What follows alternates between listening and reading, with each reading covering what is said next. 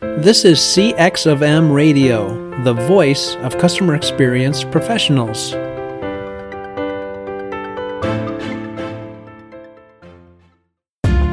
Welcome to another episode of Press One for Nick. Your host, Nick Glimsdahl, is the Director of Contact Center Solutions at VDS. Through conversations with customer service and customer experience leaders, Nick and his guests exchange insightful stories, best practices, and invaluable lessons they have learned along the way. Welcome to the Press One for Nick podcast. My name is Nick Glimsdahl, and my guest this week is Jon Picoult. Our guest, simply put, helps companies impress their customers. He is the founder of Watermark Consulting and a leading expert in customer and employee experience. He has advised C suite leaders at some of the world's foremost brands, helping companies capitalize on the power of loyalty, both in the marketplace and in the workplace. Today, Jon joins us to talk about his fascinating new book, From Impressed to Obsessed 12 Principles for Turning Customers and Employees into Lifelong Fans. Jon, welcome to the Press One for Nick podcast. Hey, Nick. Good to be here with you. I am excited to get started. Uh, looking forward to the book. But the first question I have for you, that I have for every single guest at the very beginning, is what's one thing people might not know about you? How about that I was a radio DJ in college? That's something most people don't know about me sophomore year, I, uh, I, I walked into this radio station uh, on campus, and um, it was actually a commercial radio station run by students. So it didn't receive any funding from the university, and uh, I was uh, interested in being a DJ. In order to get a uh, attractive time slot, I had to sell radio ads for the station, but I got a, uh, Sunday night time slot great time slot for college radio. The funny thing was, it was sort of an alt college radio, alt rock kind of station. But because I was bringing in all the money with the radio ad sales, they let me play whatever I wanted. And so I got to play the music that I liked, which was, well, it was called oldies, I guess, back then, but, you know, pretty much 50s, 60s, 70s music. So it sort of stood out like a sore thumb on that station, given the genre that was played on all the other uh, shows. But uh, it was a good time. what was your DJ name? I, I didn't have a, a, separate DJ name. It was just me. so yeah, uh. I, will live in infamy. My, I can't separate my DJ persona from my real life persona. I love it. So, what do you call oldies today? Yeah, I don't know. I'm probably going to date myself, right? If I even try to go there. I mean, is is an oldie like you know 80s and 90s music? I don't know, uh, yeah. but I think the music of that era, 50s, 60s, 70s, has tremendous staying power, which is a a testament, I think, to how good that music really was. I love it. So, speaking of staying power, I want to talk about this new book. And uh, right at the very beginning, you talk about the very opening line it says if you are aspiring to satisfy your customer, then you are aspiring to mediocrity. That seems to contradict a fundamental business tenet with uh, which we're all familiar with, namely that the customer satisfaction is key. Why should we all rethink that? Yeah, so uh, you know, not to be blunt about it, but I do think that customer satisfaction is a one-way ticket to the business graveyard. Uh, and and the reason I say that, and the reason I say that it is like aspiring to mediocrity, is because there have been plenty of studies that have shown that satisfied customers leave all the time. And so uh, I believe that if you're trying to derive competitive advantage, strategic advantage, economic advantage from the experience that you deliver, it is not enough to merely satisfy your customers. You need to impress them. Uh, and I think impress is really the operative word because what you really want to do is create this indelible impression in their minds that's going to cultivate the uh, repurchase and referral behavior that's really the lifeblood of any thriving business. And that's not something that you get just from merely satisfying people. Mm. So the old saying, dress to impress, maybe the new way is impress to retain. yeah. Yeah, um, you know, I think that uh, you know you want to impress. It's it's maybe impress even to inspire, impress people to inspire to inspire them not only to stick around but to say great things about you to others. Because it's interesting, you know, the word retain is is sort of like a third rail word i think in in customer service and customer experience because there are a lot of companies that focus on measuring their success based on well have we retained our customers? But there are a whole host of reasons why you might retain a customer and yet they might not be loyal to you. Um, you know i can tell you personally my cable company i've been with them for two decades and there's probably someone uh, in an office or in a cubicle at that company looking at my record saying, boy, Jon Picoult is really loyal to us. But you know what? I don't have a shred of loyalty to them. The only reason I've stuck with them is because I don't have a good substitute to go to in my neighborhood. Um, and so, yeah, I think that, you know, you don't want to just focus on retention. You want to impress, eh, to inspire people so that they just can't you know, help but want to continue doing business with you and they can't wait to tell others about you. And, and that's really, you know, that the bars, that's setting the bar pretty high. But I think companies that are legendary in this regard, that's the bar they meet. I couldn't agree more. Let's touch on what you just said about your your cable company. If somebody came in tomorrow and they had the exact same price or maybe even a little bit more, would you change companies? Absolutely. I mean, I would, I would, at the very least, I would certainly explore it and look at it carefully. And I think that this is, that is a dynamic that has played out time and time again through the annals of corporate history. You know, if you think about it, the annals of corporate history are littered with the corpses of companies that, because of their market power, in my case, a cable company that has a lock on our neighborhood, right? because of their power, they just sort of said to themselves, well, you know, we don't need to really deliver a great experience. You know, we can just be okay at best because where are they going to go? They got no other place to go.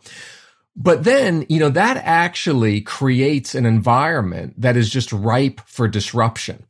Uh, you know, that creates an environment where you have other players that will eventually enter the market because they see an opportunity. And, you know, you have to look no further than a company like Blockbuster Video to see how this plays out. Um, right. I mean, for anybody that was around when Blockbuster was here, and Blockbuster was not a bastion of customer experience greatness. Yeah, I mean, if anybody, you know, what, what did, when you thought of Blockbuster, what did you think about? You thought about late fees. You know, they just love their late fees.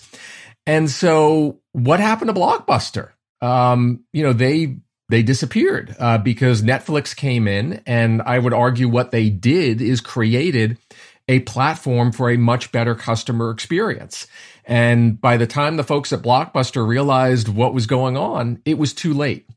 Um, and I think it's those kinds of lessons that really uh, companies that neglect customer experience because they're just like, hey, you know, we're the 800 pound gorilla in the market. We just don't need to focus on that. I think they need to look at those lessons from corporate history to see where that ends up.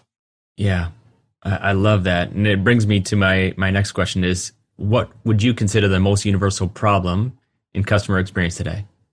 Uh, so I'd say that one, um, which I, I, think is really being accentuated right now with the great resignation, uh, is companies not fully appreciating how the experience of their employees influences the experience of their customers. Um, when people think customer experience, uh, you know, their heads go to these traditional interaction points, whether it's the website, the contact center, the live chat, the text, the uh, live in-store retail brick and mortar interaction, and those things are obviously critically important.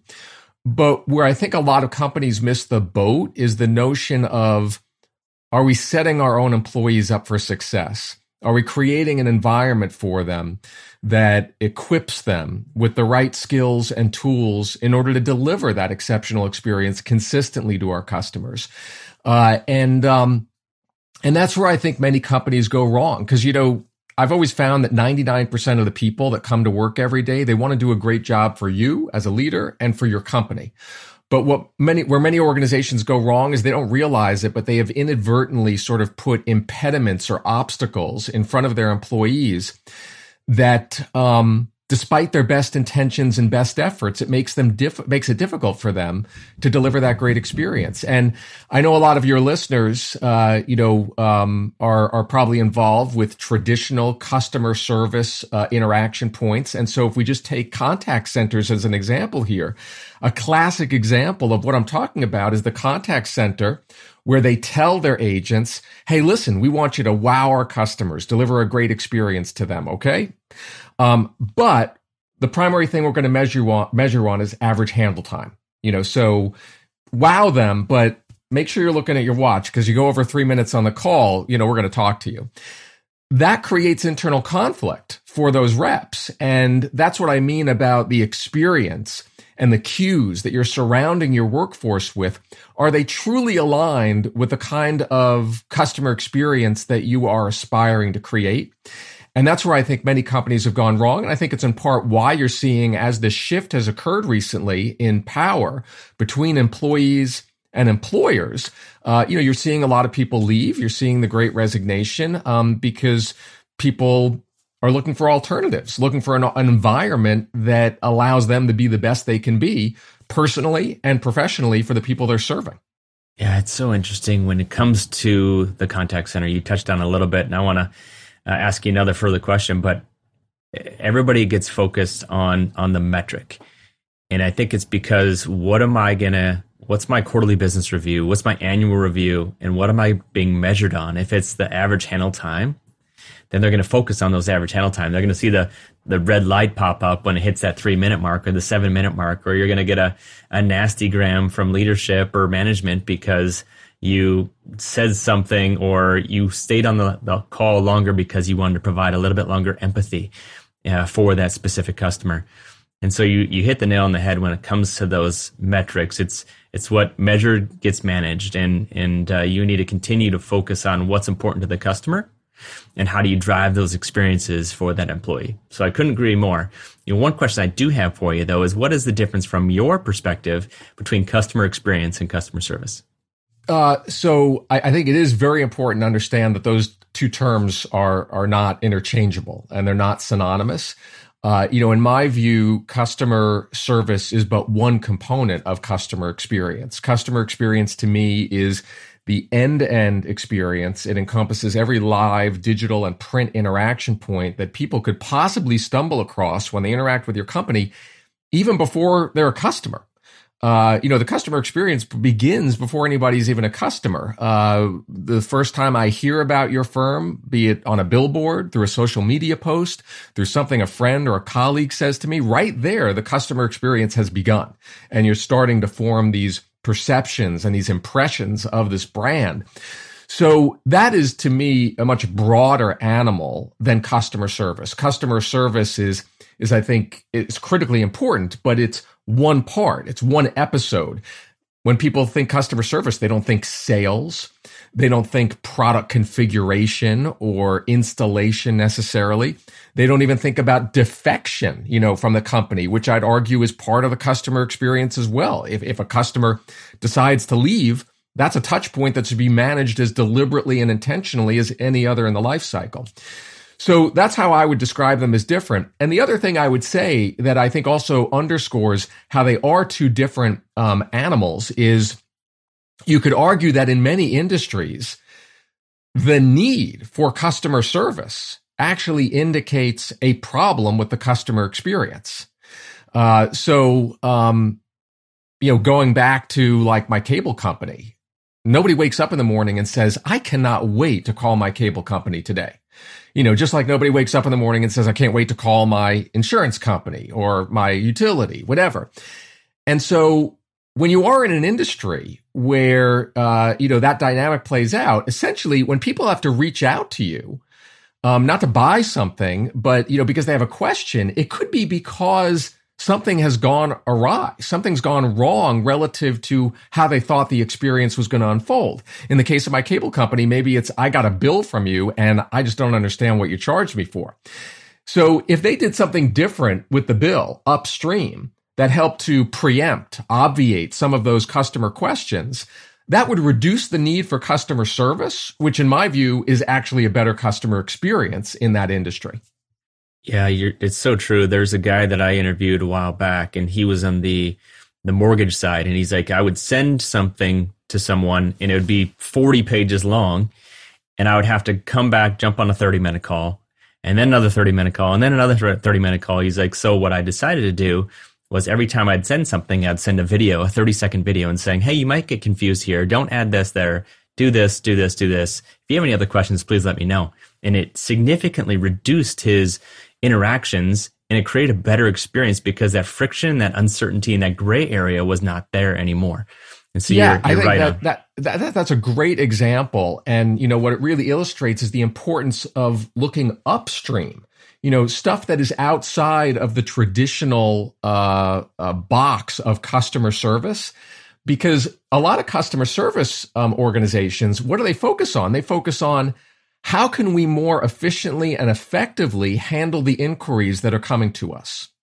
And, you know, that is a worthwhile cause, but they should also be asking themselves, how can we completely eliminate the need for some of those inquiries in the first place? And in your example, the idea of, hey, let's couple a video with this dense, hard to understand document that we send out well, that's a great example of an upstream improvement that potentially preempts the need for downstream customer service. And, and that's why I do think customer service professionals need to take the blinders off and they do need to think outside of their particular, uh, you know, part of the neighborhood about, hey, what's going on in sales? What's going on in, uh, you know, product design that might actually trigger inquiries that we then have to struggle with but we could potentially take them off the table entirely if we do something different in another part of the company. In a competitive market, does your customer service stand out from the crowd? One way to offer a better experience is by moving your contact center to the cloud. But with so many options to choose from, how do you know which solution is the best for both your business and your customers? That's where VDS comes in and guides you to the best solution. They understand your client's pain points, business outcomes, and goals. Then VDS designs, implements, supports, and provides 24 7 managed services. From start to finish, VDS is committed to finding the best solutions for your client's needs. To learn more, go to www.govds.com or find a link in the show notes. I love that. So you talked about uh, a few minutes ago about the great resignation and you know that many companies are these days are really struggling to hire the right workers. And if so employees are a type of customer, but what about employee candidates? Yes, uh, I, uh, you know, I, you, the term customer to me, I use it very broadly. Sometimes the customer is an individual consumer. Sometimes in a B2B business, it's a business owner. Sometimes the customer is a colleague just down the hall or on the next Zoom call. Sometimes the customer is your employee or an employment candidate. Um, and so I completely believe that uh, job applicants should be treated as a type of customer. Um, because let's face it, in the bruising war for talent that goes on today, uh, you know, what are the signals that you're sending to the employment applicant that show them what you value and how they're going to be treated once they come on board. Uh, and, um, you know, it makes me think back actually to a study that was done of Southwest Airlines. Southwest, obviously, perennially rated among the best in customer experience, not only in the airline industry, but across industries. And, you know, my experience flying Southwest, I've always found the people, the employees of Southwest, the gate agents, the flight attendants and whatnot, you know, they're just kind of happy like they, they've just got this kind of positive attitude, which contrasts with the people I interact with at some other airlines that will go unnamed. And so you say to yourself, well, you know, how do they do that? Well, one interesting thing about Southwest, the study that was done, it was conducted by Stanford, and they were looking at Southwest human resource practices. And as part of it, one of the things they did was interview people who applied for employment at Southwest. In some cases were accepted, in some cases were rejected. Well, the people who were rejected for employment by Southwest, they actually reported having a better experience getting rejected by Southwest than getting hired by other companies. And to me, that just signals, you know, greatness. I mean, that's an organization that is doing such a great job engineering a great candidate experience that it's going to draw the most customer focused people into the organization. Uh, because if you've got that customer experience gene, you want to work with a company that's aligned w- with that, that thought process. And what better way to see what companies have that alignment than how they treat you through the uh, recruiting and selection process. So yeah, I think that today a lot of the struggle that companies are having hiring people is a struggle of their own making. Because you know, if you want to look at an experience that is devoid of all humanity, it is the job applicant experience. Anybody who has ever searched for a job knows what I'm talking about. You know, you send out 100 resumes and 99% of the time nobody even acknowledges, right, that they that they got it. Um, you know, jobs get filled and they never tell you. They never tell you that it's filled and, you know, you're no longer a candidate. So the indignities that are exacted on job candidates are just horrible. And the companies that do something different, I think they stand out and I think they're going to attract the best people. So let's talk about doing something different. What's one thing a business can do today to immediately start transforming the quality of the experience it offers to both customers and employees?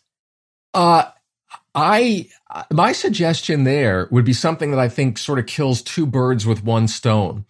Uh, and it gets to that employee experience that we talked about as well as the customer experience.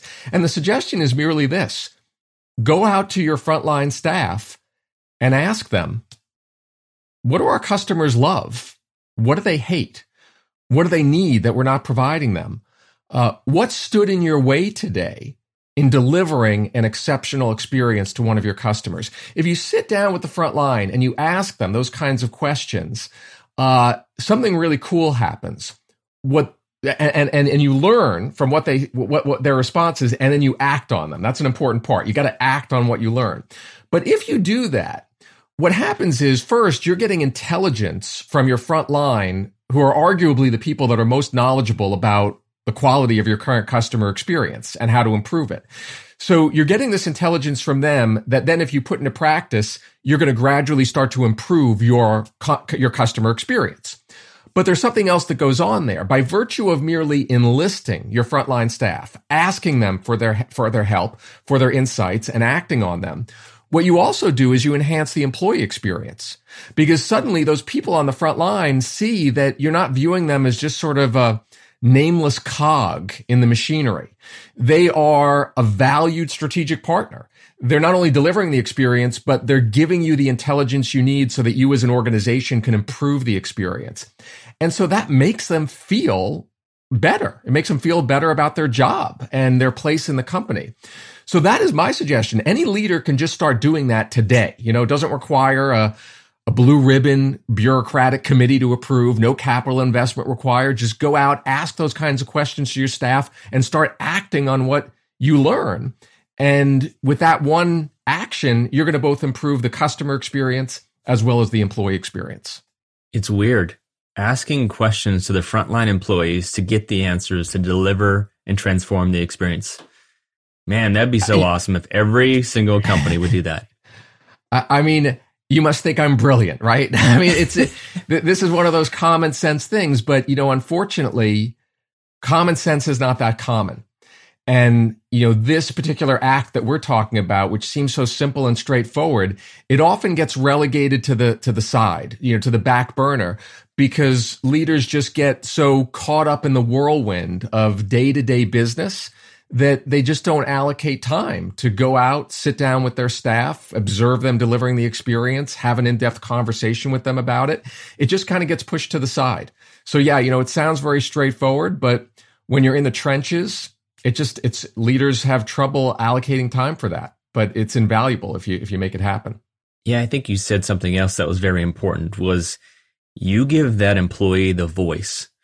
Just because you might not act on every single thing that that employee might say, they feel known and valued. Everybody else is focused on the customer experience to feel known and valued. Start with that employee. Start with that employee and say, I hear you. I understand what you're saying. And I like this because, or we're going to pause that because, or we're not going to do that because, right? Explain, give them the ability to voice what they're needs are, what the customer's needs are, because they hear it every day, and then potentially do something about it, and then reward them or acknowledge them of the success that they're having or that they've impacted the organization. Yeah, I, I, think Nick, you know, you bring up a really good point, and this is one of the reasons why I think leaders sometimes don't engage in those conversations because what they're thinking in their head, or what they might even say out loud to their executive colleagues, is, "Hey, if we start asking the employees, you know, like what we should be doing differently, what they need in order to do their job better." I mean, we're going to start setting expectations with them that we might not be able to honor, and then we're just going to hurt morale in the end. So let's not even ask them. But that is the wrong path uh, because, as you note, even if you can't do everything that they suggest to you, them merely seeing that you have asked and that you get back to them with a thoughtful explanation of, hey, you know, you had this one idea and um, and I totally see what you're saying, but we can't do it right now, and here's why. Let me explain why they're going to appreciate that. You know, nine out of 10 of employees will look at that and say, Hey, you know, I'm sorry that they weren't able to implement my idea, but at least they have the courtesy of coming back to me and explaining why. So yeah, I think it's yours is a very good point, And that's why, um, leaders shouldn't fear having those conversations. Uh, because even if you can't do everything employees are asking for, there's still a way to get back to them that's going to make them feel good that their input was heard. So let's talk about the the leadership because pretending that you have the ability to speak to a, a company's board today how would you convince the skeptics on that specific board that there's real value in delivering a great and differentiated customer experience uh, so this is something that had long been a thorn in my side uh, back before i started my own company when i was in the corporate world uh, you know what bothered me is I saw executive teams and boards of directors, they would routinely take the leap of faith and invest in all sorts of big projects that had questionable ROIs. You know, things like hiring a multi-million dollar celebrity CEO or embarking on a, a, really big merger or acquisition. I mean, these are things that nobody really knows if they're going to work out, right? But yet they just plow ahead. They take the leap of faith. But yet when it came to making improvements in the customer experience, suddenly nobody wanted to make that leap of faith because they felt like the return on a great customer experience was soft, intangible. Uh, and so suddenly, you know, they get all the sharp pencils out and it's like, well, we got to account for every dime and know exactly where we're going to get the return. And when I first launched my company, uh, Watermark in 2009, this became an even bigger issue for me because, you know, if you're a customer experience consultancy, you got to make sure that people, at least at first, the executive decision makers are opening their eyes to the possibility that customer experience is worth investing in. And I remember it was uh, around the holidays in December in uh, 2009, and I was struggling with this. And suddenly I said to myself, you know, what language is it that all of these business leaders speak? That, that, that you need to really communicate with them in. And, and it dawned on me that it was the language, the universal business language of shareholder value. Uh, and that actually became the genesis for what's now known as the Watermark Consulting Customer Experience ROI Study, which is one of the most widely cited studies of its kind and one of the first to actually show a connection between shareholder returns and customer experience quality. Uh, and the latest iteration of this study, which has 13 years of data in it, basically shows that companies that excel in customer experience outperform those that lag in customer experience by an over three to one margin in shareholder value, uh, shareholder return. And so to me, that is the exclamation point on the case for customer experience. And I find that study is really valuable to share with executive leaders who might be uh, inherently skeptical about whether customer experience pays off. Um, because I'm not saying that they write a blank check after seeing that that study but it does suddenly open their eyes and their ears to this idea that, gee, you know, maybe this customer experience thing, maybe the ROI isn't that soft and intangible. Like maybe it's really there because you look at the centerpiece graphic of this study and it's just kind of striking when you see the disparity in performance between the companies that lead in customer experience versus those that lag. And the other thing I would add that this study shows is the companies that lag they don't just lag the, the customer experience leading firms, they actually lag the market index. And that illustrates a really important point, which is that sometimes the right question is not how much is it going to cost to improve our customer experience? The right question is, what is it going to cost us if we don't do it? Because what that study has really shown is that companies that deliver a poor experience, they actually underperform the market. Uh, the S&P 500 market. So, you know, there's no board of directors that's going to tolerate that.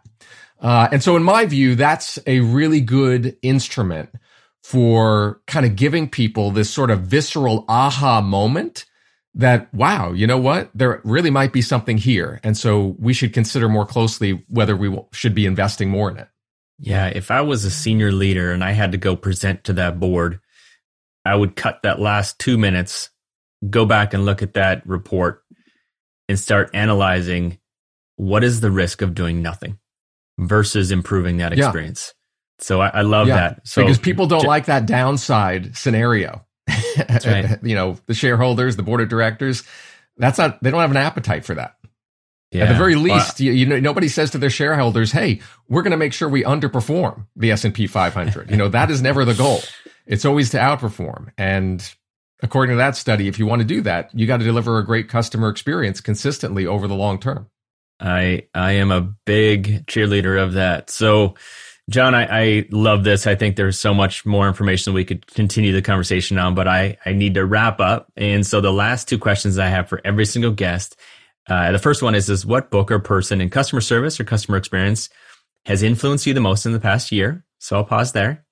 Yes. So I know you asked this question, Nick, because I've listened to your podcast. So I was prepared for this one. I'm actually going to utter a name that I can guarantee you nobody even knows this person. Uh, and it's a gentleman by the name of Chris Siriani. And he's the owner of a restaurant in Pennsylvania that was featured in a Wall Street Journal article in the fall.